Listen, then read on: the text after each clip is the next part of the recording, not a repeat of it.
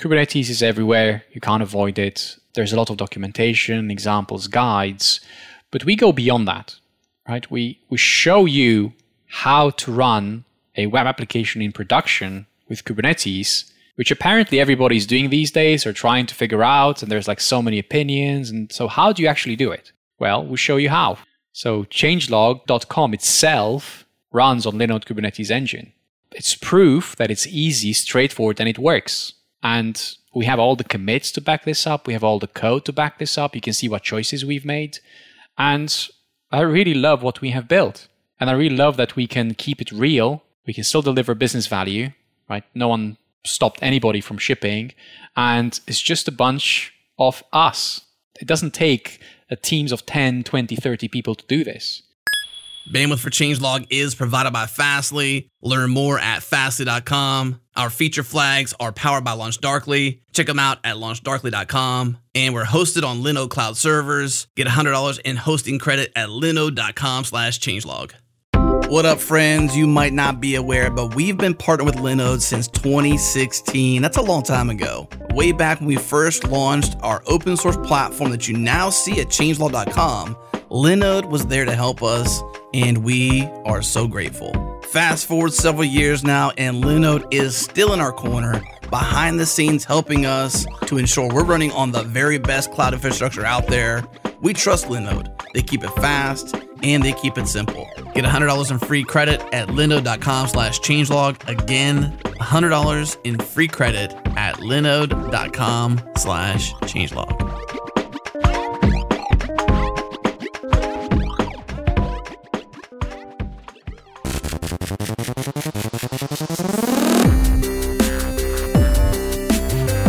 What's up? Welcome back, everyone. This is the Changelog a podcast featuring the hackers, the leaders, and the innovators in the software world.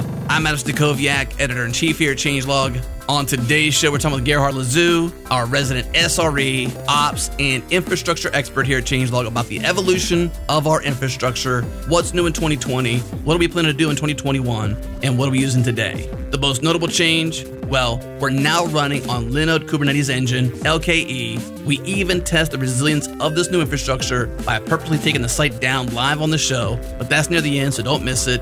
And for those longtime listeners out there, you may have noticed a change at the top of the show. And I want to welcome LaunchDarkly as our newest partner here at Changelog. They'll be powering our feature flags. Check them out at launchdarkly.com. All right, let's do the show.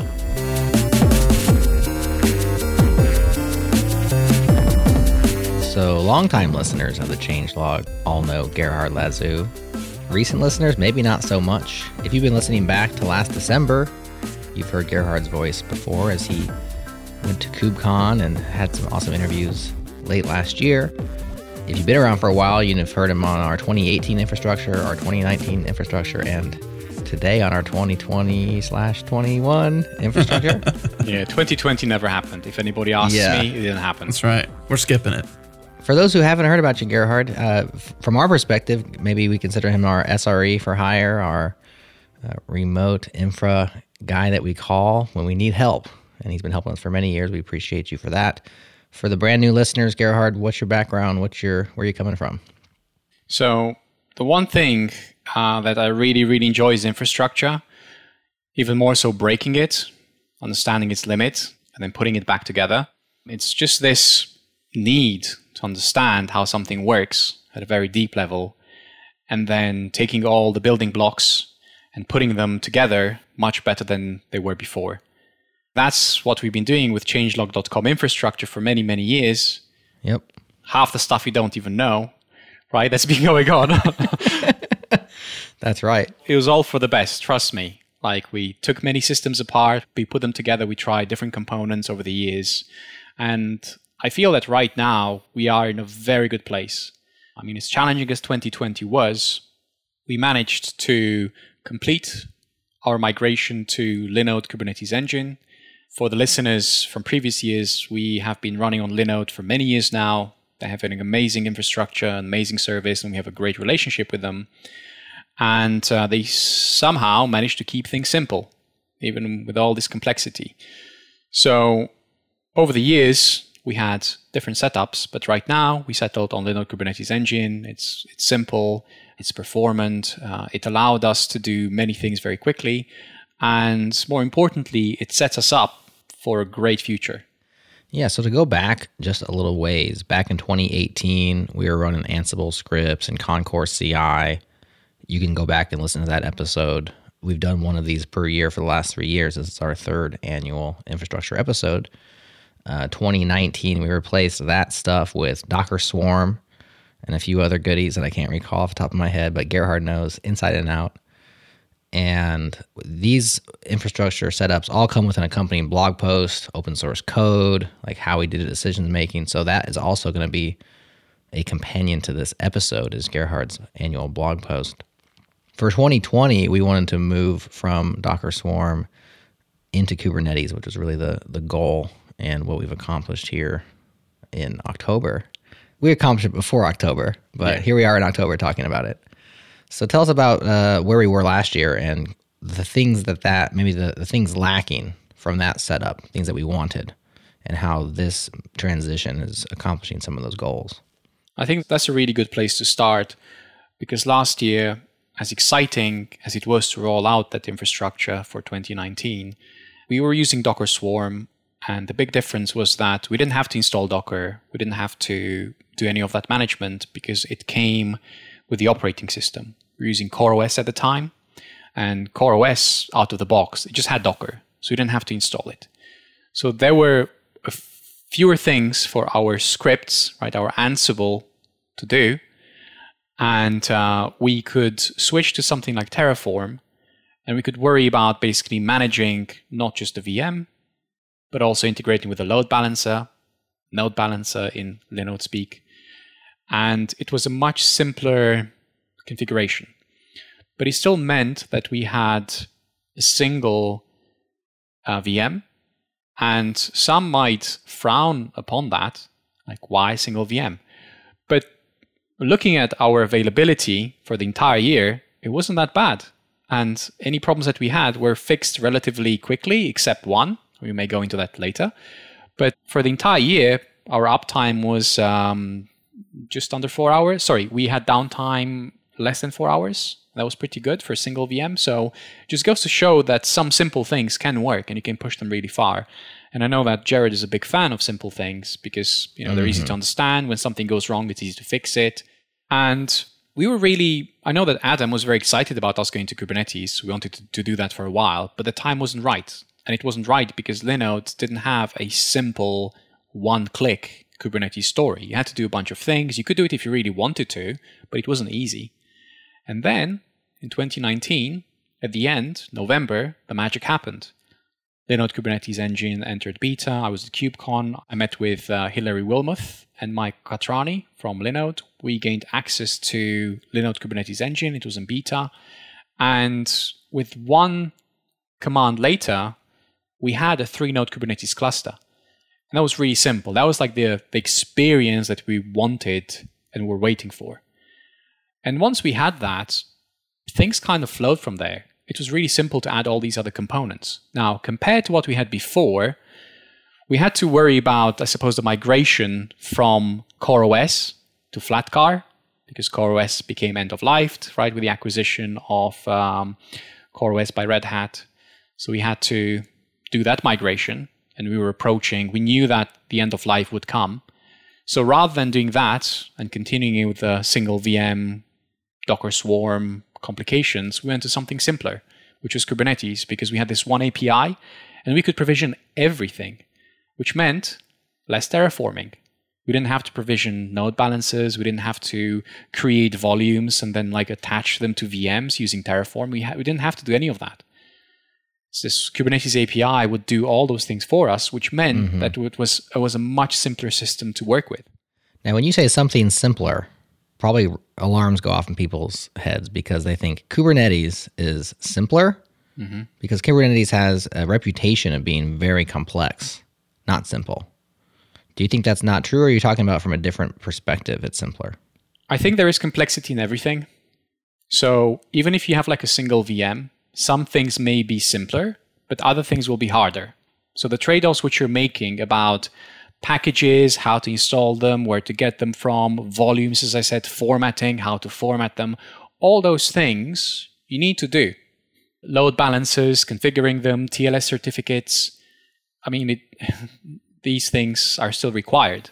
Now, Right. you may be familiar with that approach, and maybe that's why you think it's simpler. But if you use something like, for example, external DNS for automatic DNS management, which is a component that you just deploy to Kubernetes, you don't have to go and manage your DNS with Terraform or manually or Ansible or anything like that. And it's this combination of the different components which have matured over the years, which you run in Kubernetes, and then they in turn integrate with everything around.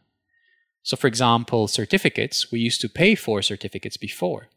And we had to wire that together and set it up in the load balance and set it up in our CDN and do all those things. Now, with Cert Manager, it's much, much simpler.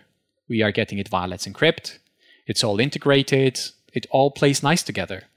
So while what happens behind the scenes is still complex, these components that you can pick and choose, and with the maturity that comes over the years, it is simpler. It is a simpler setup. Mhm. So Cert Manager is a Kubernetes component. What is it called? Is it a pod? Is it a kubelet? okay. So I see. I see where you're going with this.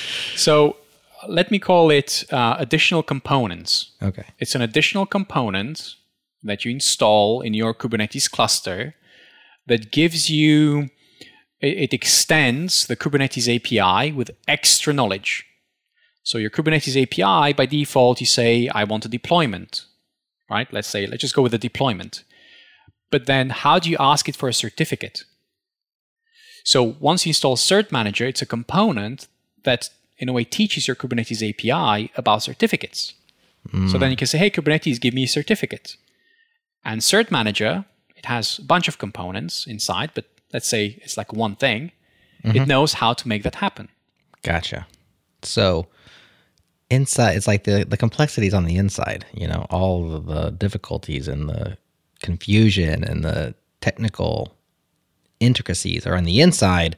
And if you can get it set up and configured and make use of it, your life is simpler, right? Exactly. Once like those components, they are hiding the complexity, which will be there no matter what you do, no matter what you use. But they allow you to ask for things via the single API. And the thing which gets me really excited about Kubernetes is that everything gets standardized between a single API. And it goes to the point like you want a VM or you want a resource, you talk to the same API, and all you have to do is install the right components of the API or like those components know how to translate your request into an actual thing, whatever you may want. So load balances, you no longer have to provision load balances. Based on your provider, whoever you are getting your Kubernetes from, it knows how to translate that request into a load balancer. Certificate, same thing. Mm. Why then do we have to wait for LKE to make it easier? And I guess it's sort of a loaded question to some degree because like every cloud needs to have its own Kubernetes engine. They have their own fork of it or version of it that sort of runs natively in their environment. It's probably because it needs to plug in in certain places. But we had to wait for LKE to make it possible. Like you had mentioned, we can use Terraform beforehand and Ansible and sort of do it ourselves, but LKE made it, I suppose, easier on Linode. Why is that? So, first of all, the most important thing when you start off your Kubernetes journey in production, you want to manage Kubernetes.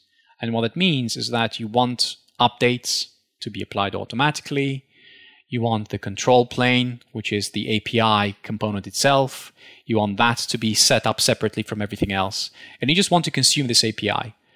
Not only that, but you want your Kubernetes cluster to be integrated with other things that that provider has. For example, node balances in the case of Linode. And while you can install all those components, it's like cobbling it together. So you want the vendor to give you an API that is already pre-configured with a bunch of things. Not only that, but when there are updates, you want your vendor to just take care of them. You can mm-hmm. specify when you're okay to get updates, and you want to specify maybe which versions of Kubernetes you want. Like, do you want the latest one, or do you want to be more conservative and stay behind? But you don't want to worry about updating the infrastructure when it like the core infrastructure, so to speak. So in our case, we had to update core OS, right? That was like our responsibility to update the VM. Right. But with LKE, we still have to do it in the sense that we have to run the command. But that's it. We run one command, it will do it for us. And I'm hoping that not too far away from today, not too far in the future, LKE will be able to update itself based on a schedule. I mean, that would be the dream, right? So that mm-hmm. the vendor will keep the API automatically updated, all the right versions for us already deployed, and then we only our responsibility become the components that we add on top and inside of this API. As I mentioned, Cert Manager, uh, Ingress Nginx, and a bunch of other things that we use. Yeah. It's like for any application, there are n concerns that must be taken care of. Like Gerhard said, like these things have to happen, right? Like your DNS has to happen, your certificates have to happen. And every application has its own number n. Maybe ours is 100. It's a pretty simple application. Maybe somebody else's is 1,000 things or 1,200 things, whatever it is. And the more of those you can take off your plate and onto your hosting provider's plate is just a win, right? It makes it more achievable for you to manage less and then to manage more. And mm-hmm. if you were just building your own Kubernetes deployment on top of a VPS or on top of something that's not LKE or a Kubernetes engine, there's a whole bunch of things that you have to take care of now that you'd rather not because maybe it's not your domain expertise, maybe it's just a huge time sink. And the more they can do, probably better than you can do it, the better off you are. Makes sense.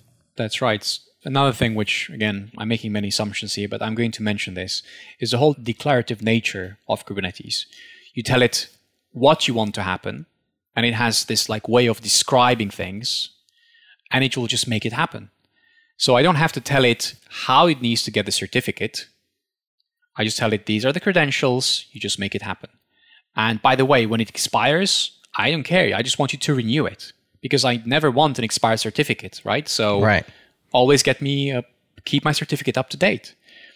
The same thing would be true for some of our services. I think that's where we are going next, in that we want this automatically updating thing, like updating system. So you want to automatically, for example, update PostgreSQL.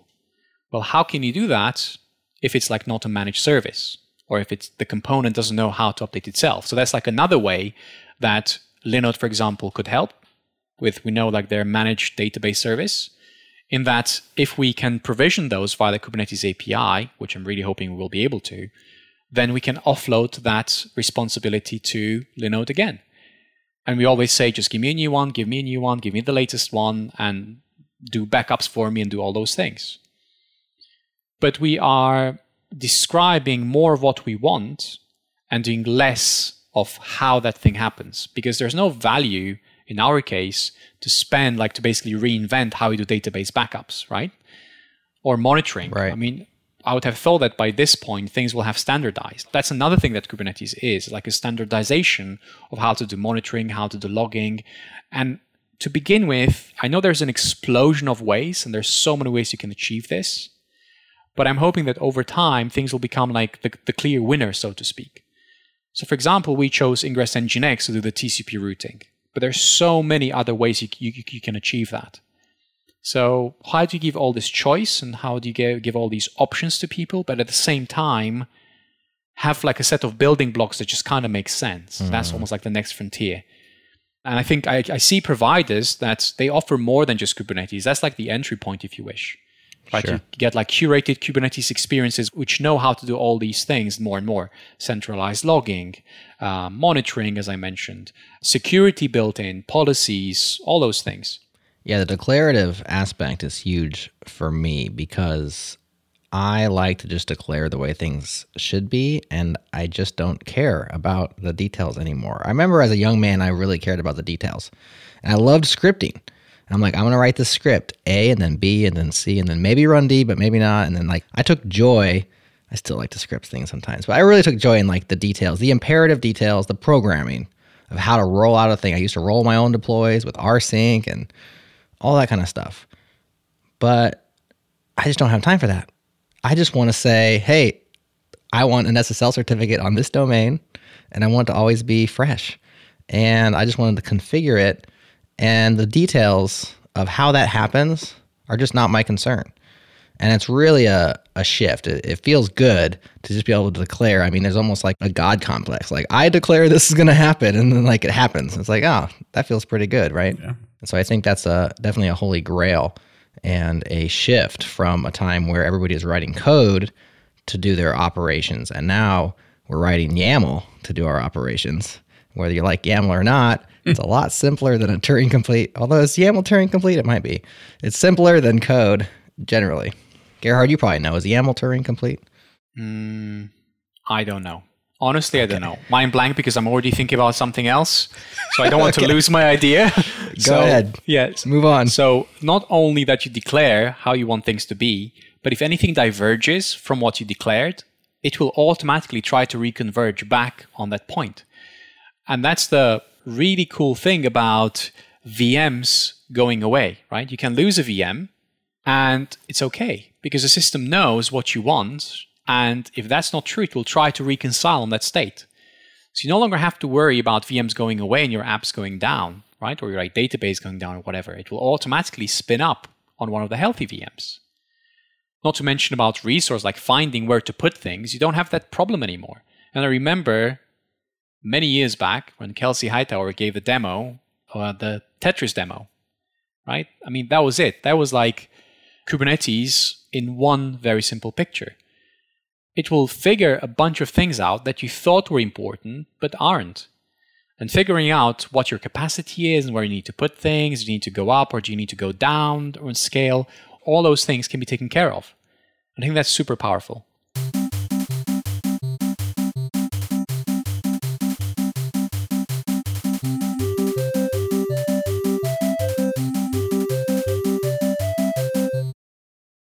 This episode of The Changelog is brought to you by Teamistry. Teamistry is a podcast that tells the stories of teams who work together in new and unexpected ways to achieve remarkable things. Each episode of Teamistry tells a story, and in each story, you'll find practical lessons for your team and your business. I got a sneak preview of season two, and I couldn't stop listening. I was once in the US Army, and nothing gets me more excited than seeing teams achieve great things when they learn to work together. And that's exactly what this show delivers. This season, the show travels deep into the underwater caves of northern Thailand to discover how divers, medics, soldiers, and volunteers saved a group of trapped teenagers, explains how a world renowned watch company pit their two factories against each other in an attempt to become the best watchmaker in the world, and finds out how Iceland went from having one of the highest COVID 19 death rates to a model example of how to deal with the virus. These are stories that entertain, and they're packed with business cases you can actually use. Season 2 of Teamistry is out right now. Search for Teamistry anywhere you listen to podcasts. Check the show notes for a link to subscribe, and many thanks to our friends at Teamistry for their support.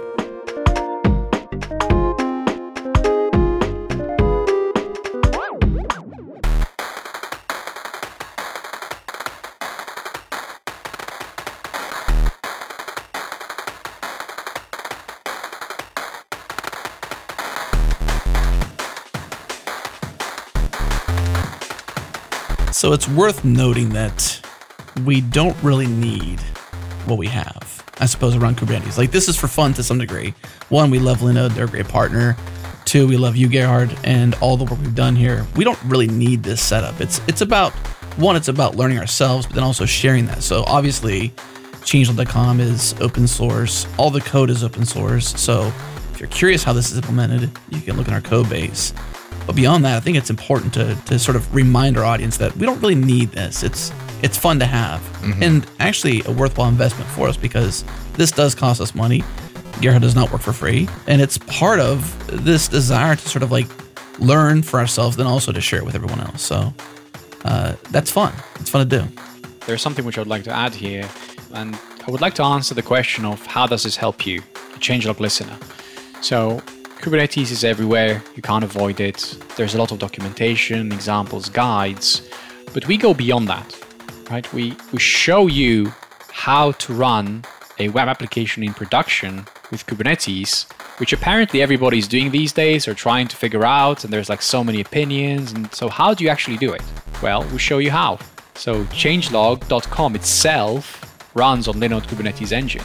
It's proof that it's easy, straightforward, and it works. And we have all the commits to back this up. We have all the code to back this up. You can see what choices we've made. And I really love what we have built. And I really love that we can keep it real. We can still deliver business value, right? No one stopped anybody from shipping. And it's just a bunch of us. It doesn't take a teams of 10, 20, 30 people to do this. It takes a person, an hour here, an hour there. When you add it all up, maybe it's a few weeks in, I don't know, six months, five months, however long it was. It doesn't take that long. And we enjoy working with our partners. We enjoy working with Linode. And I would like to give a shout out to Andrew Sauber, the Linode engineer that ha- has been with us through all this. And we have not only been improving Linode Kubernetes engine, but we also had some discussions about the improvements that would make sense. Maybe things that weren't as obvious until we started using it, or like a bunch of people starting using it and giving all this real world feedback. So we want you to succeed with Kubernetes. Like Changelog wants you to be successful with Kubernetes. And not only that, the entire ecosystem. There's so much choice. And we haven't made the best choice, but we made the choice that makes sense for us, given our constraints. And it works. We are transparent about it. We share everything. And yeah, it's it's all out there. Mm-hmm. Yeah. Let's talk some more about some of the choices that we made. Like Gerhard said, these are choices that we made for our circumstance and our application. They're not necessarily the ones that you should make, but it's an example of a choice that you can make. And we can give our thoughts and opinions on whether or not it's working out or was it a good choice, bad choice, why did we choose that? The part of that what this show is for. But also continuing forward after this show, we'd love to have conversations with listeners and everybody about these things. So we mentioned a few components of the Kubernetes API that you put together. The cert manager, you mentioned Nginx, Ingress. There's also some DNS, external DNS is another DNS management. Is it the exact same thing as cert manager, only it has a different function? It's an extension. It's a DNSimple extension so that we can provision wildcard TLS certificates. Uh, so we needed that to do the integration with our DNS provider, which is DNSimple. And yeah, I mean, those are like the four core components. And I simply pick them based on maturity, based on community, based on how things are going. And integrating them was fairly simple and straightforward. And you can see how we've done them. Mm-hmm. So Ingress Nginx, super simple for TCP routing. And it automatically integrates with node balances, with you know, node balances. So that was great. I'm not going to go over all of them, but what I'll no. mention is I'll mention about uh, Prometheus which is the operator. It's an operator that we use to set up Grafana and Prometheus for changelog. So if you go to grafana.changelog.com, that's basically where we host all the metrics for Kubernetes. What we don't have currently, but we would like to add, is integrating Prometheus with all the services that we use. So, for example, for a database, we use the Crunchy Data PostgreSQL operator. So, we would like to integrate kubeprometheus with our PostgreSQL database. Same thing for Ingress and Nginx, which we currently don't have. We're just looking at Kubernetes metrics and system metrics. But there's relatively simple and straightforward to add all those extra things. And I suppose that's what's coming next. Mm-hmm. So we have better visibility into what happens inside of changelog.com and all the services that we depend on. Another aspect of the setup you have is Keel, mm-hmm. which was news to me. We also have K9S, which is the coolest part of the setup. Sure is. Uh, from my perspective. So we should talk about that. But as we get into Keel, it might be useful. It's useful for me as well, even as someone who's a part of this party, to just understand like what does a deployment look like. So from I push a commit to GitHub, our master branch on GitHub, then to what happens yet. Because we have a GitHub based deploy, right? We're we're pushing and it deploys on our behalf. Can you walk through just like the, you know, this, then this, then this, the, the nuts and bolts that I don't want to have to care about, but when things break down, we have to care about? Okay, so let's just introduce Keel very briefly. Sure. Keel automates updates of Helm deployments or daemon sets or stateful sets or deployments. So when there's an update to an image or to something, it will automatically update or it can update based on certain rules, whatever is running in Kubernetes. So in our case, we use Keel to trigger automatic updates for the app itself. And there's a bit of controversy here in that GitOps is up and coming. And I don't want to go into that now, but that's like another approach. So one approach is to do GitOps and use Flux or Argo CD, or use something like Keel, which goes against some of the things that GitOps stands for. But I'm not going to go into that now. Okay. To your second question, how does everything work? In 2018, I made the decision to separate to separate building and publishing and testing from the actual deployment. So what you actually have is CIs that deploy code into production. And I think that is very dangerous and very wrong because your CI has the keys to your production environment. And I wouldn't do that. So our CI stops at publishing images to Docker Hub. And a push to GitHub triggers a build and CircleCI, which run tests, which compiles assets, and if everything is fine, pulls dependencies, and it builds a Docker image. And the last step is to publish the artifact, the Docker image or the container image to Docker Hub. And that's it. That's where CI stops.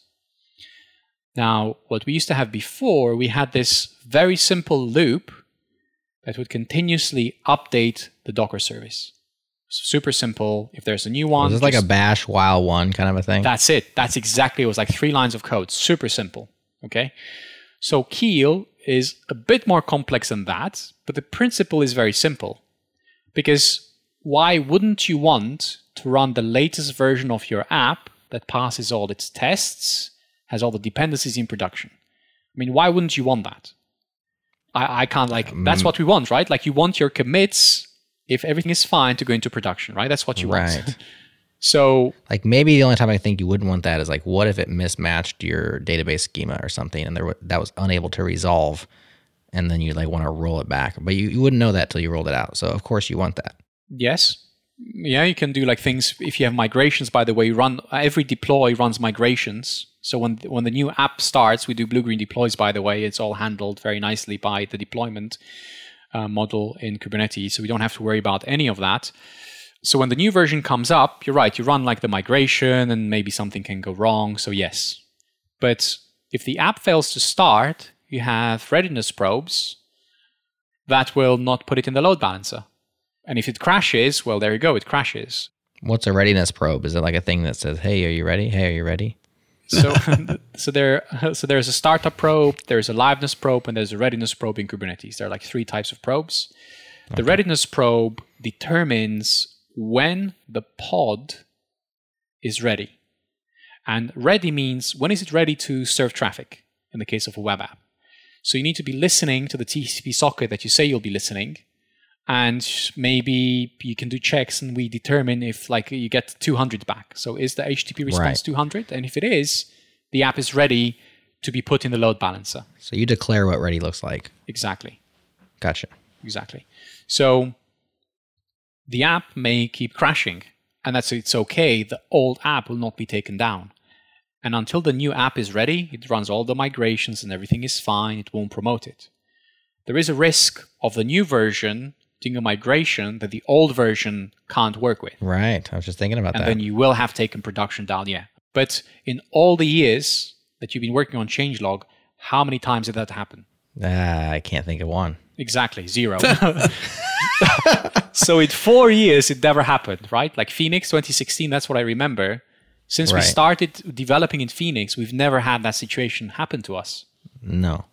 Well, and our schema is pretty stable. I mean, it's rare at this point that we make m- massive changes to our schema. These things are, you know, pretty well thought out and in place and working. And usually it's additive. Every once in a while, I'll decide I actually hate the name of something I named four years ago. And because I'm pedantic and a completionist, I can't merely rename it in the code. I also have to like rename the database table because there's a mismatch and I can't have that. And that would be like a major change. Like I'm going to rename a database table, but it's very rare. And so most of the changes then are additive, right? I'm going to add a key, I'm going to add a column, we're going to add a new table because we're trying something new. These things rarely cause data problems and migration problems. Well, again, in four years, I don't remember one. So Right, me neither. Never had, yeah, we never had an issue with this. But what if, here's where we can spend all the money, Yes. right? Mm. As engineers, is what if? I know, right? That's the danger. And that's where you spend all your money, right there on that what if. Anyways, keep going. Exactly. So Keel does something very similar to what our while loop was doing, but a bit more, in that Docker Hub now sends a webhook to Keel for listening, like on a public IP.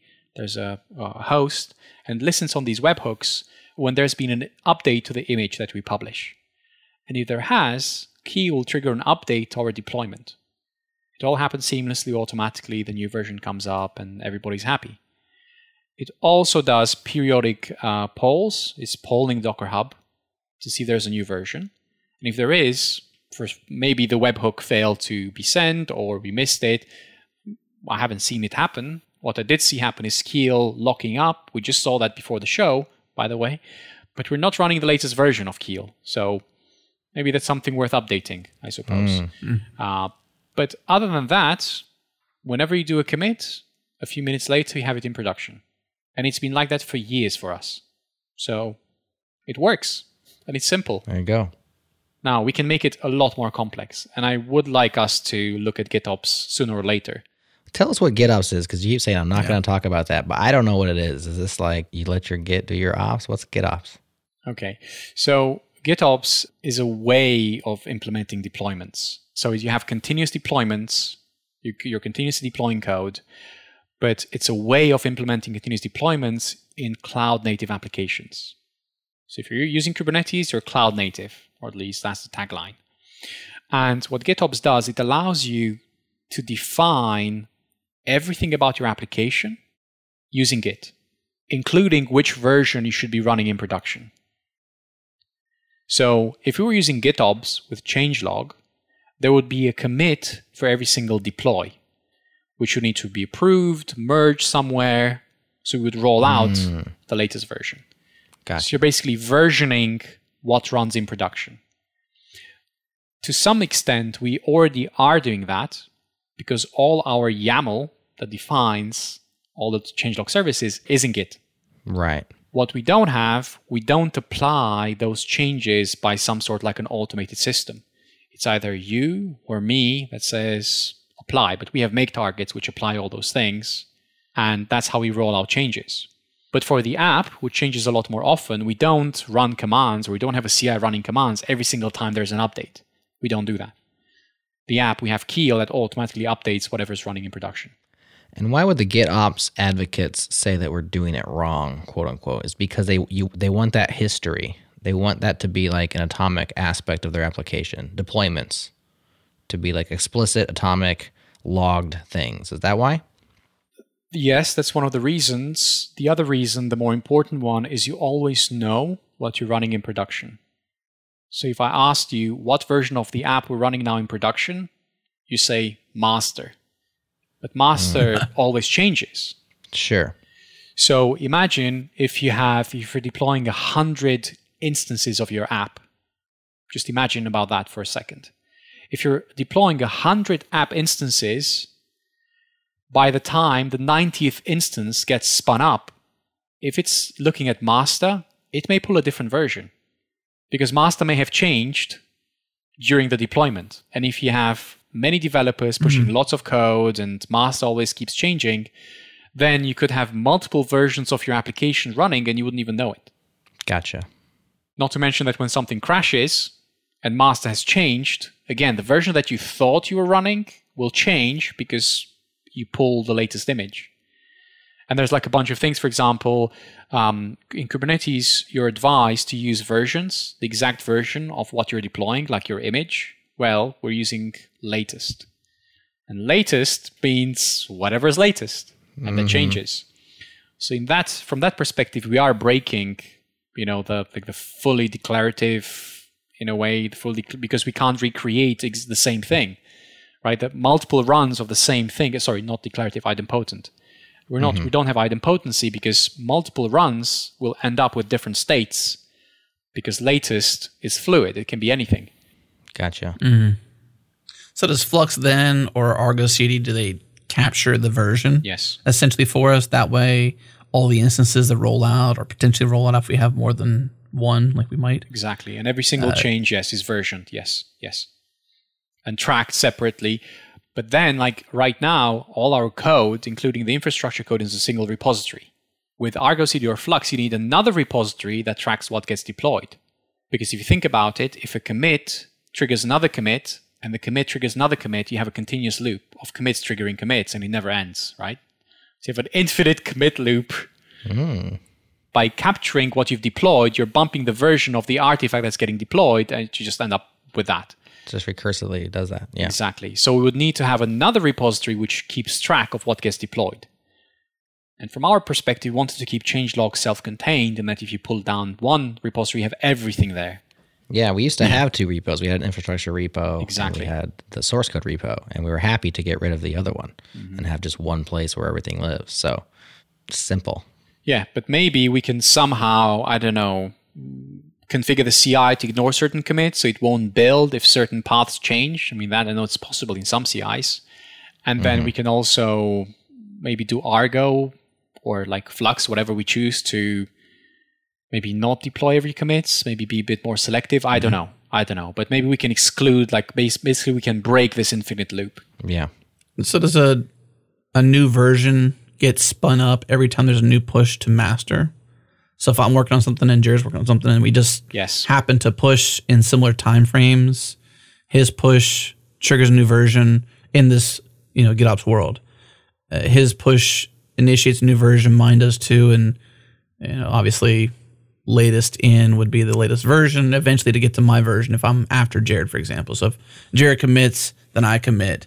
And there's two new two new versions that's gonna gonna roll out, but mine being the latter one will be the latest version that's rolled out. So it'll eventually just get to it. So there's a time frame potentially even in there, right? Because you, you have to sort of initiate or stand up two different versions, roll that one out, and then roll the next one out. Is that roughly a, a scenario? Is that how that works? That's how ours works, right? Right. Ours works exactly the same way, but basically Keel will trigger multiple deploys. So every push to go through the pipeline takes a few minutes. Yeah. So even if they enter the same time, and we don't have parallelism, so we do like one build at a time. So you have what your Jared's build in your example goes out, gets deployed. A few minutes later, your build arrives and goes out again. So you'll have two deploys within the span of a few minutes. Hmm.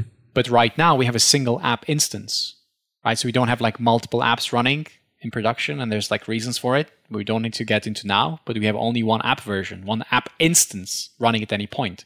If we had a hundred app instances, which were running across, let's say, I don't know, 10 hosts, 10 VMs for scalability reasons, which again, we don't have. But what if, to go back to what Jared was saying, mm-hmm. then we may have problems. Yeah. We're solving our problems, not everybody's, but we're at least showing that it's possible, I suppose, mm-hmm. And aware that we can, not so much that we need to, mm. Yeah, which is important. Yeah, I mean, we chose Keel because it's really simple. I mean, a lot of choices which we made is because it's simple and it suits us. And I would argue that it would suit the majority. Unless you're like a really big team with like a really big Kubernetes deployment and investment and all that, then you may need to do things differently, more certainly than not. But if you're like a small team of, let's say, up to 10 people that have a bunch of apps, this may work perfectly well for a long, long time.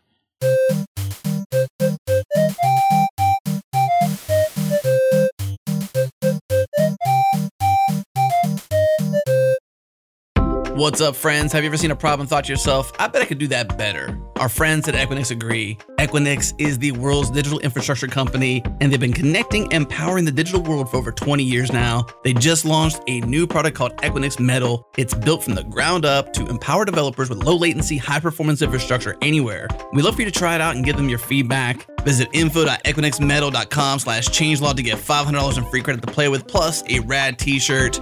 Again, info.equinixmetal.com slash changelog. Get $500 in free credit. Equinix Metal, build freely.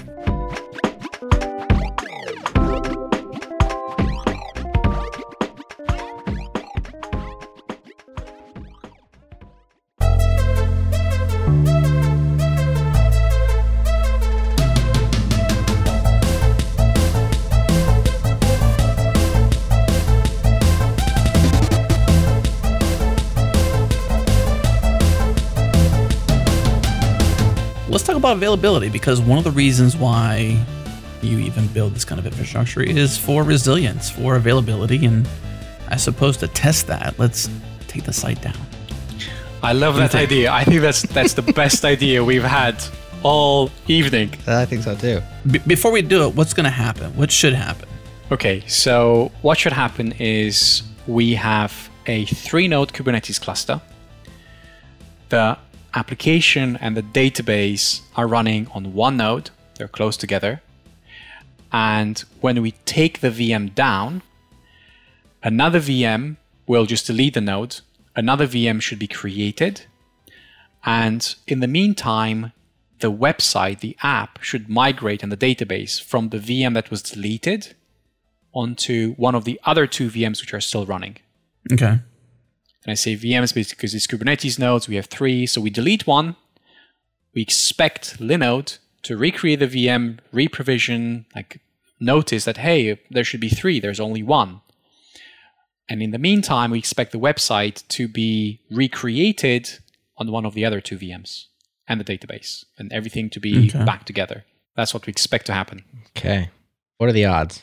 What are the odds? Where are you sitting? Like, an, how many nines are you thinking this is going to work? So I don't expect this to take more than 10 minutes. And last time when I tried this, it was seven minutes. How many nines? Less than 0.000 something, right? Well, I mean, what are, no, not the nines of availability. How many nines are on your confidence level? Oh, I how, see. How confident are you? Uh, there's is a, gonna work. 99.9. Yeah. there's a lot of nines. Let me put it that way. there's a lot of nines. All right. More than I have. Let's do this. Well, if it doesn't work, then we can fix it, right? Right. And we can just edit the show and act like it worked. exactly. but no, I think we should leave like the real thing, right? With like proof how long it took Okay. and all that. So, Listeners, listen closely. There will be no edit stops here, there'll be no breaks.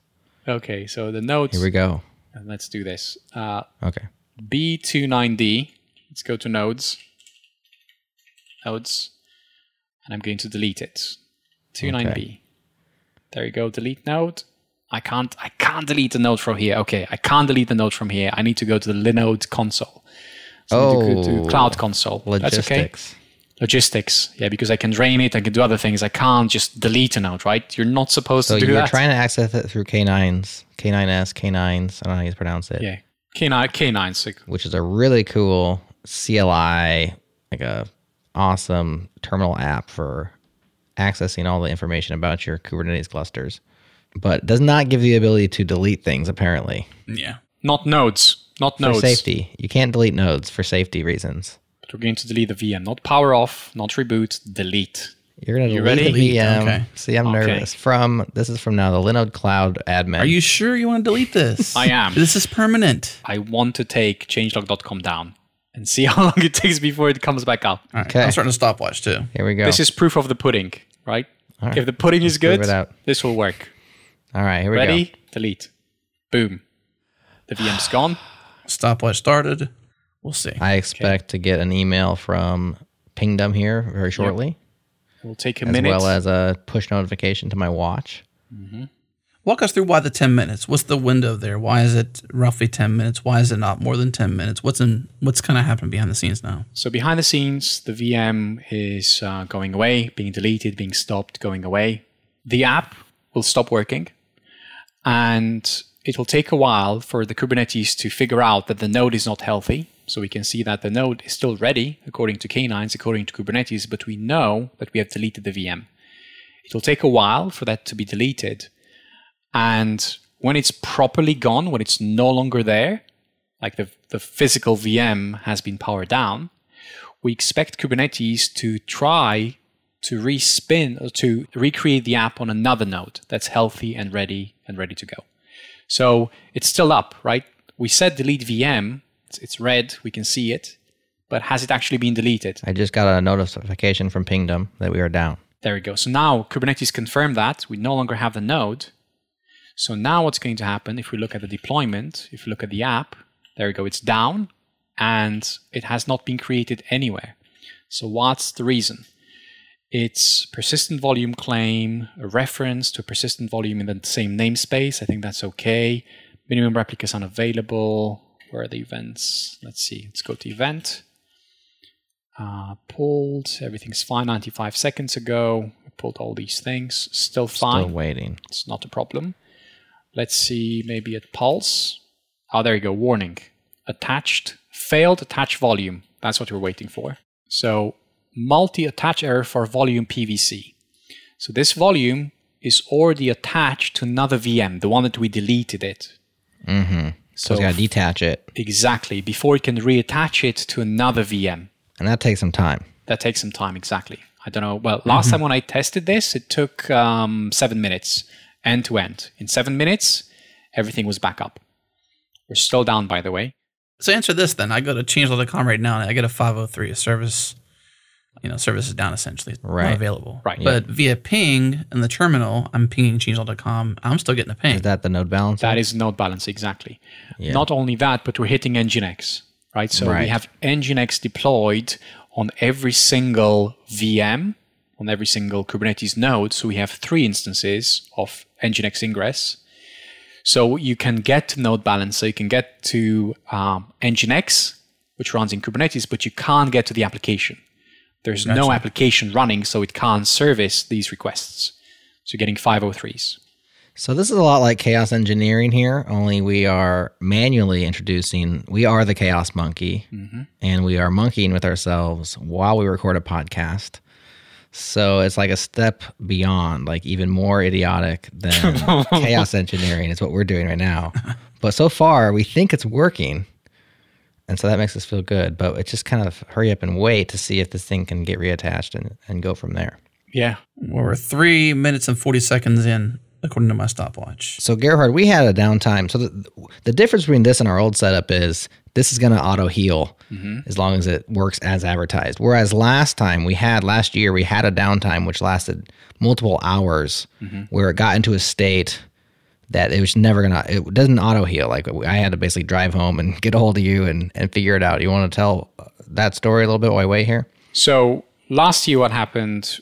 The Docker service, basically, under which we had a single VM back in the day, and we were running Docker Swarm on a single VM, and the Docker service was not configured to automatically start.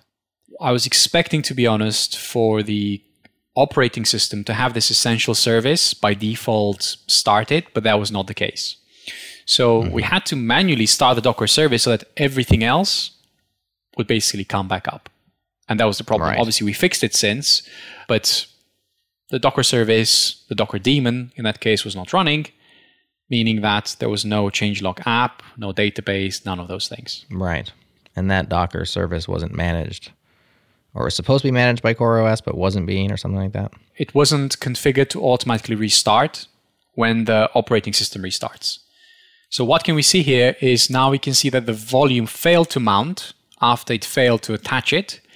Now it attached the volume. So we can see that both the database and the application have the volume attached. And what I expect to happen very soon, the application to spin up. We can see the containers creating both the application and the database. And we can see they tried to create it for three minutes and 40 seconds. It tried to, basically, it was aware. That's when it started being aware that, hey, I have to recreate this pod the app pod and the database pod. Mm-hmm. So, four minutes, container creating. Let's see what's the state of it. If we describe it, successfully signed, the multi attach was fixed. So, let's see if we look at the logs. There's nothing there. Database backup. Still container creating. We're in container creating. This one's ready now. I, no, sorry, no, it has just readiness probe. Let's see what state it's in. Still container creating. The database is already running. That's a good sign. There we go. We have PostgreSQL. I'm a secondary and I'm following a leader. So this is the leader now. The leadership changed. We have, anyways, I'm not going to go into the details now. no i like this i feel like you could be a play-by-play Play-by-play. commentator This is like sports announcer. That's right. It's like the radio Yeah. when you're trying to listen to the game and you have no idea what's going on, and he's telling you which direction they're running. You're over here telling us exactly what K9s is reporting back. That's right. Here on Canine's Radio. and Adam and I have the advantage of the visuals here. And the listeners are like, what is going on over there? yeah, the website's still down. Here's what's going on, listeners. The website is still down, and uh, Gerhard's trying to give us confidence here Yeah. that it's coming back up. It's coming. I have confidence in this. All I have to do is just basically, you know, let it play out. I know the right thing will happen. It will reconcile. Running. There you go. The app is up. Yes, baby. The app is running. Five minutes later, according to this, how how much do you have, Adam, on your stopwatch? Seven minutes. Ooh. Are we back up? I don't see it up on my side. Pingdom hasn't told me yet. Okay. Let me see. if I can refresh the page Look here. at that. It's booting. Nope. The app is I'm booting. still unavailable. Ping never failed, so that's good. Load balancing happened. and we're back, baby. Yeah, that's true. Okay, official time is seven minutes and 35 seconds, according to at least my refresh. There you go. Cool. Very cool. Too overwhelmed or underwhelmed? And the dashboard that provided all this was K9. It was K9s. It's a great. Th- Yes, I mean, you can watch the play by play of failure essentially. Is this official observability or is this is there are there better tools or is this just capable enough to be good for us for now? Okay, so K9s, it's an Ncurses interface to Kubernetes, which means that you can do things really quickly, really efficiently by just using shortcuts. Mm-hmm. It runs in your terminal, and you can do all sorts of amazing things with Kubernetes without having to type all those commands, without having to worry about shell auto completion or whatever. And if I remember correctly, K9s actually won an award recently, a CNCF award. I'm googling this up as I speak. What happened with C- with K9s? K9s award. Uh, K9s Kubernetes. I wish I remember this. It was 10 open source. No, that's from last year, 2019. There's something in 2020 that K9s was mentioned on Twitter. Hmm. 2020 K9s grant. No, that's something else. I know Jared logged it at the tail end of 2019. Logged it just recently again. And then again this year whenever you had a chance to play with it. Yeah, I had to log it again because I started using it Yeah. finally, and I was like, "Oh yeah, this thing is Yeah. awesome." And so I logged it again Okay. after Gerhard showed this it is to me. Great to see pods being scheduled uh, quite a bit. Uses a lot of CPU. There was something here that was mentioning the K9s once something was recognized, like the developer, K9s developer for something. I forget the exact detail. Anyways, we can we, we can look it up and we can uh, link in the show notes. But um, K9s, it's a really easy way of just jumping around your Kubernetes cluster, having a play with different resources, tailing the logs. For example, I'm on the app container right now. If I press S, it asks me which container I want to open a shell in. So right now, I open the shell in production on the production app, like one command away. And it makes stuff like this really simple. Yeah. which is excellent. What would you do beforehand? Just uh completion foo, you know, what, what would you do? Well, I used to would SSH to the server and then connect into the Docker container and then Yeah. go from there. Was what I would do Wow. on the previous setup. So the equivalent would be if I do Kubernetes exec it, which pod app, which container app.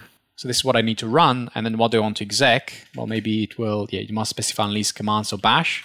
So this is what I would need to do: deprecated exec pod. So I need to do. There you go. I need to do dash dash pods not found. So what's the name of the pod? Let me go back out because the pod. There you go. It's this basically. It has like an You gotta find the pod name. so yeah. that's what I need to do to. because- It's a very visual. It's a very visual dashboard to Kubernetes essentially. Oh no, hang on. I know what the problem is. The problem is that I need a namespace. There you go. It's it's stuff like this, right? They need to be in the right namespace. Heck with that. Shout out to Ferdinand Galiana, aka Derailed on GitHub, the author of K9s. Super cool tool. Thanks, Fernand. We appreciate it. Hey, it looks like he offers corporate training for Go and Kubernetes. So there's your shout out, Fernand. Awesome, Gerhard. Well, the availability is back. Now, you mentioned last year we had almost four hours of mm-hmm. downtime. We just experienced seven minutes of mm-hmm. downtime here.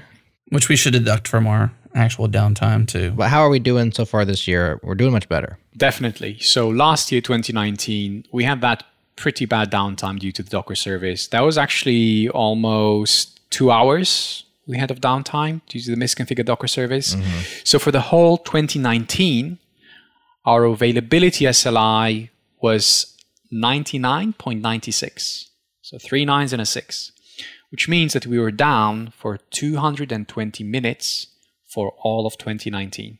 We had 50 micro downtimes, and that has to do with how the Docker does the promotion for different, um, like when it does like blue green. So, all in all, we had almost four hours of downtime. This year, 2020, Mm. with the LKE migration, which we started way back when, I don't know, January, February was ongoing. April, we had a bunch of stuff already migrated. We had that, that um, use case with Rob Yogel, and we had already a parallel deployment on LKE. And then we f- completed everything. I think it was in July or August when we were through. So while this was happening, including the migration, okay, it's two more months to go. We were down for 68 minutes all of 2020. So that means we're just below four nines, 99.988, something like that. That's where we are. Mm. And half of the downtime was because of the migration. There's an interesting story there. Right. It had to do with the slow DNS propagation when we switched over. Mm. We hit the Let's Encrypt cert request limit because the DNS wasn't fully propagated, which means Let's Encrypt was throttling us. And when the DNS did propagate, we couldn't get the certificate fast enough. Mm. I'll have to email Josh about that, Jared. Get that API limit raised. Do something for us. Yeah, come on, man. Let us hit that thing more.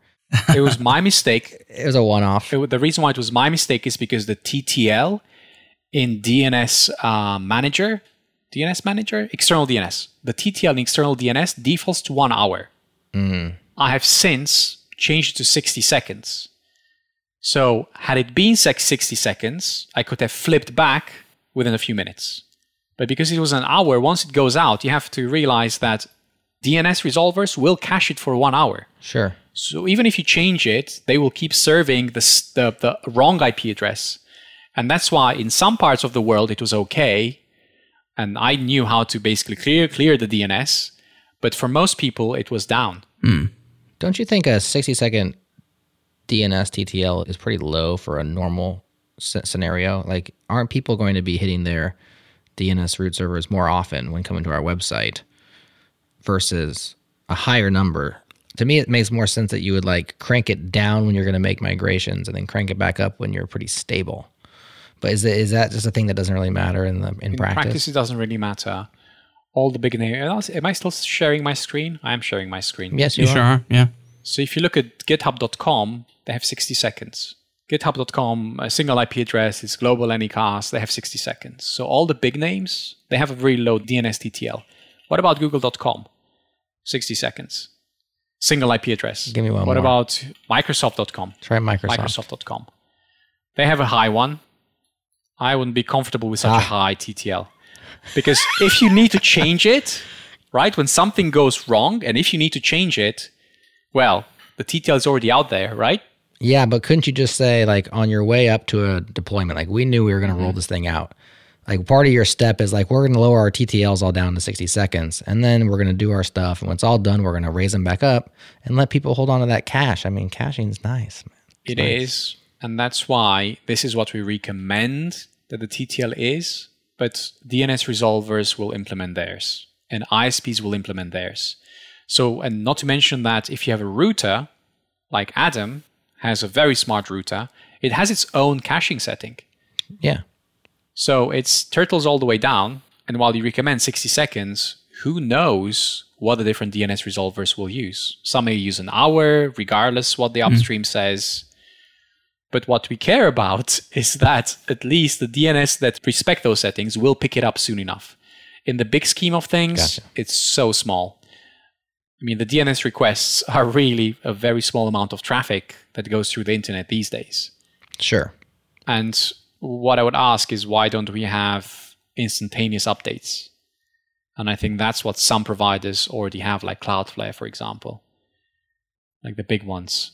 How, well, rat hole. I was going to ask how they get that done, but we, we don't have to go there. I don't know myself, to be Stay honest. Uh, I mean, it changes. Right. It's not something I keep up to date, but I do know that instantaneous updates, especially when something goes wrong, they're so handy to have. Right? What happens if the IP gets compromised or whatever? So many things that can happen. It's almost like um, safety release mechanism, if you wish. You know, maybe you won't Yeah. need it, but when you will, it's good to have it. And there's nothing worse than when you really need it and you're like, well, we got to wait 60 Exactly. minutes for and this that's exactly thing. what happened last Yeah. time. So And that's how you kill your nines right there. Not to mention that you need to wait, mm. right? So you need to wait for an hour before the new TTL be picked up. Right. So yeah, you need Yeah. to say, okay, I'm going to Killing upgrade in one hour because that's how long it will wait for the TTL to expire before the new one will be picked up. And that's when your boss fires you. uh, good stuff. Well, Well, with availability though comes some acronyms, right? Oh, some, yeah. some new acronyms at least. SLO, SLI. Uh, did we have these before and I just didn't, I didn't know about it, or is this like new to the world of? there's always a new TLA, The new TLA. three letter acronym. A three letter acronym. There's always Oh, a I new three see. letter acronym. I see. Three letter. Okay, I thought you meant like TLA, like the TLA plus. Okay, I was thinking about something completely different. Uh, I got you. So, um, did we have this before? I don't think we formally had it. Like, I know that when we talked about Jared, like how much downtime would you be okay with? Because the less downtime you're okay with, the more complex your infrastructure becomes. And he said, a few minutes here, a few minutes there, it's okay. Right. So in this case, seven minutes, it's okay. It's not the end of the world. We can be down for seven minutes. It's not a problem. So when you look across the whole year, how much downtime are we okay to have? And that will become, in this case, our availability SLO. So service level objective, our service level objective is that we are available or we're unavailable for at most 50 minutes in any one year. And that's what your four nines means. The SLI, the service level indicator, is where where are we in those 50 minutes? And right now we are at 68 minutes this year plus an extra seven minutes. So that's like almost like your budget. but that was rollout year. So 2021 will be the test. Mm-hmm. Of course, by 2021, we may be rolling out new stuff. So let's talk a little bit about things that we didn't do or things that we might do. And uh, then we'll talk about how the listeners can get involved. What haven't we done here? What haven't we done? So the first thing that, as you know, I'm very passionate about is about logs and metrics. I think we need a better understanding of how the system works. While we have grafana.changelog.com and we have all the metrics from the Kubernetes side, from the infrastructure side, we don't have metrics from PostgreSQL, for example. We don't have metrics from our application, Phoenix. It exposes a lot of metrics. So we don't know what's happening inside of our app. Why is it constantly using 8 gigabytes of memory? We don't know that. It would be good to know that so that maybe we can bring it down, we can speed some things up. I know that we try to optimize, for example, queries, right? How fast pages load when they're not cached. Mm-hmm. Well, when a page loads, can we see a trace? This is where traces come in. Where's the most time spent in that request timeline? Is it the database? Is it Right. the app itself? What's going on? The other thing that we would like to have is centralize all the logs. So I have Kubernetes and we can see logs for pods easily. K9s makes it super simple, but even if we didn't use K9s, kubectl, kubectl, they're there, but they're they will be gone once the pod goes. So can we aggregate all those logs before we're using Papertrail? But this is something that I wrote about last year. Would like to try Loki out. Would like to send all the logs to Loki. And when we send all the logs to Loki, and we already have, for example, maybe IPs for requests, browser agents, user agents, could you maybe have some dashboards? And I know we talked about this last year to show you maybe where users are coming from, like the stats. Remember that the app currently does. Could we maybe mm-hmm. use something else and use the logs as they are without having to process them ahead of time? Could we do that? So logging, metrics, integrating everything. The one thing which I think it's everybody's dream is to have an automatically updating system. So could we roll updates to, for example, our container image for the app, the latest version of Erlang or the latest version of Elixir or the latest version of PostgreSQL automatically with no intervention? I think we could. So how, what does that what does the setup look like? What about automatic Kubernetes updates? We're not on the latest version, we want to upgrade, but someone has to do that upgrade. Could we automate that so we're always running the latest? And can we do it in such a way so that it causes minimal disruption to everything else? Because in a way, you want like the most secure setup, right? The most efficient setup with no effort, if possible. It just happens, right? Isn't that Right. the dream? Yeah, exactly. I mean, I would love to just again declare an Elixir version, a Postgres version, and not have to worry about how it goes from my current version to that version. I know, especially with Postgres, that can be very tricky with uh, database backend migrations and stuff. Like the actual format of the data storage by Postgres can cause issues. But yeah, that would be super cool. And uh, who knows, man, we'll get there someday. Yeah. I mean, I think it's all within reach, to be honest. Like all these systems, once you um, declare them, once they um, are self updating, self healing, it's almost like the next step. We want like an automatically updating cluster, if you wish. And how will those updates happen? So, for example, you may be okay to update to the latest patch of PostgreSQL automatically, but maybe not to the latest major. Right? Mm-hmm. Maybe you'd want to control when majors get rolled out. Totally. But for other things, like for example Erlang, you may be okay because it's very backwards compatible and you will always want to have the latest. Right. And maybe you would want to have canary updates. So like updates happen, but not in situ. So if something fails, you would like to know what the failure is so that you know how complicated this upgrade will be. It's almost like it will feel for you like, hey, there's a problem with this. You may not have even have thought about this. Not to mention that you can then start consuming beta versions, right? And say, hey, I can't upgrade to this because, and then you can start feeding back into different development cycles. Like this is completely not working for us, or there's like this new feature which is amazing. Can you ship it, please? Would benefit from it greatly. Mm-hmm. So you can start consuming the latest and greatest in an automated fashion with little effort. And then you can have automatic updates like your phone does. Isn't that great? When you don't have to update all the thousand apps which you have installed, they automatically update. I think that's pretty great, Yeah. right? Phones these days update themselves. Until they update on their own and they change their icon, and you're like, "What happened?" And then Right. you're like, because that's the problem. this new icon is ugly. I like the old one." yeah. And then you can't go back. Yeah. I know what you mean. There's no going back either. It's futile. Well, I'd say one of the coolest things about this process this year, I think, has been the contributions back to LKE and to various open source things surrounding Kubernetes and the work that you did there, Gerhard, you know, getting us to where we are right now. I think it's really cool that we can use this as uh, a, a necessary excuse to help other people and help open source software get pushed forward as well. So that excites me. I, I hope as we move forward, we continue to look for opportunities like that to work with open source projects and with providers to level everybody up as we use their stuff.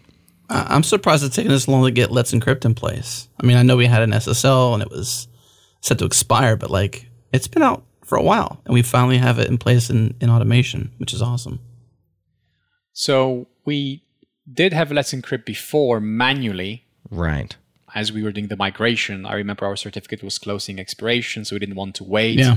So we did do it manually, but it was still a bit like, okay, I have to run this command and I have to save the certificate somewhere, um, like in the source of truth uh, where we keep all our secrets. Then I have to put the certificate on CDN and I have to set it up in the load balance. So There are like a couple of steps which we had to take. Yeah. But now everything's automated for us because of how the, the, the NodeBalancers integrate with the Ingr- Ingress Nginx and how all the components know what needs to happen.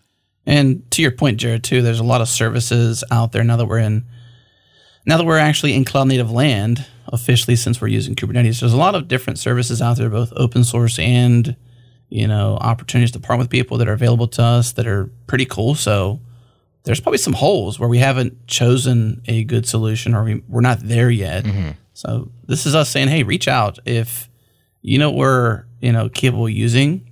Reach out and say hello pretty easy to get in touch. Editors at changelog.com. Say hi. It's too easy.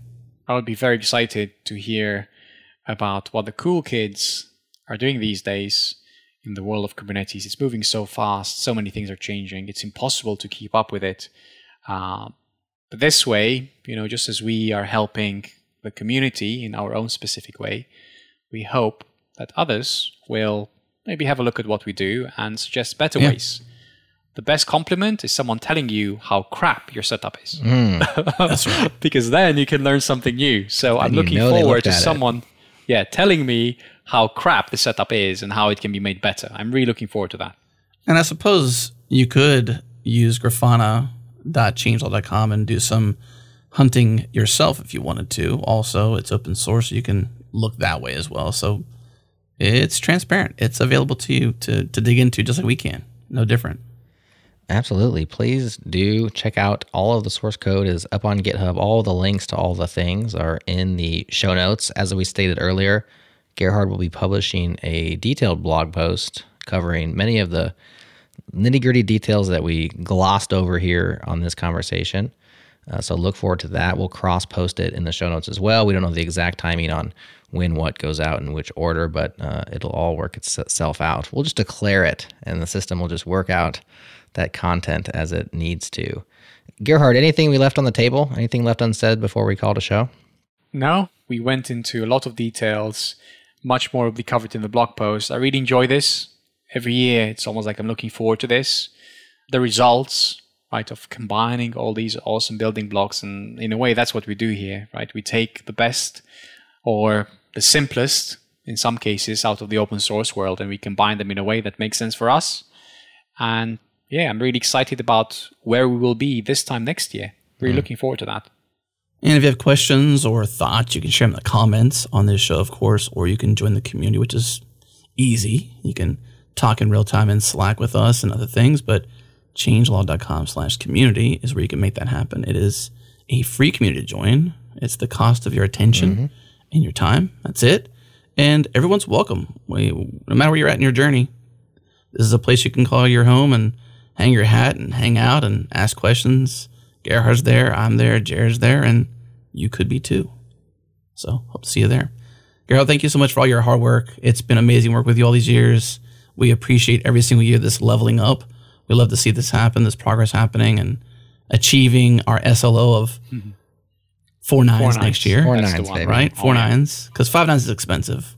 That's a different subject, but this has been awesome. Once we've achieved four nines, we will move to five nines, right? It's always aspirational, of course. what you got to do? I mean, it's the next layer. Yeah, the reason why it's not three nines because three nines would be easy. We already got that. four nines, yeah. yeah. we already have that. So four nines. We can fail and get three nines. we could, or we can be completely awesome and get five nines. One day, I'm sure we'll get there. I'm sure. One day. Uh, one can dream, right? One can dream. I would like to one last shout out to Andrew Sauber it was great working with you on some of these things. Um, thank you very much for your detailed explanation about uh, the proxy protocol support. That was great. Thank you very much. And everybody else at Linode that um, is building a solid platform. Yes. Yes. Definitely thank you, Linode. 100%. All right. That's the show. Thanks, guys. Yep. It's been awesome. Thanks, Gerhard. This was good. Thank you. That's it for this episode of the Changelog. Thank you for tuning in. If you haven't heard yet, we have launched Changelog Plus Plus. It is our membership program that lets you get closer to the metal, remove the ads, make them disappear, as we say, and enjoy supporting us. It's the best way to directly support this show and our other podcasts here on changelog.com. And if you've never been to changelog.com, you should go there now. Again, join Changelog Plus Plus to directly support our work and make the ads disappear. Check it out at changelog.com slash plus plus. Of course, huge thanks to our partners who get it, Fastly, Linode, and Rollbar. Also, thanks to Breakmaster Cylinder for making all of our beats. And thank you to you for listening. We appreciate you. That's it for this week. We'll see you next week.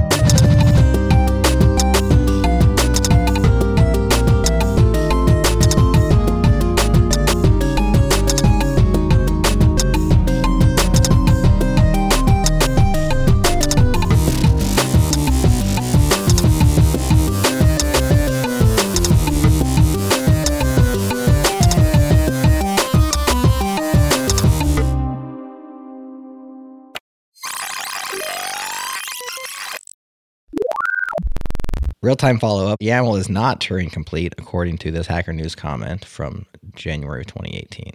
So there you go.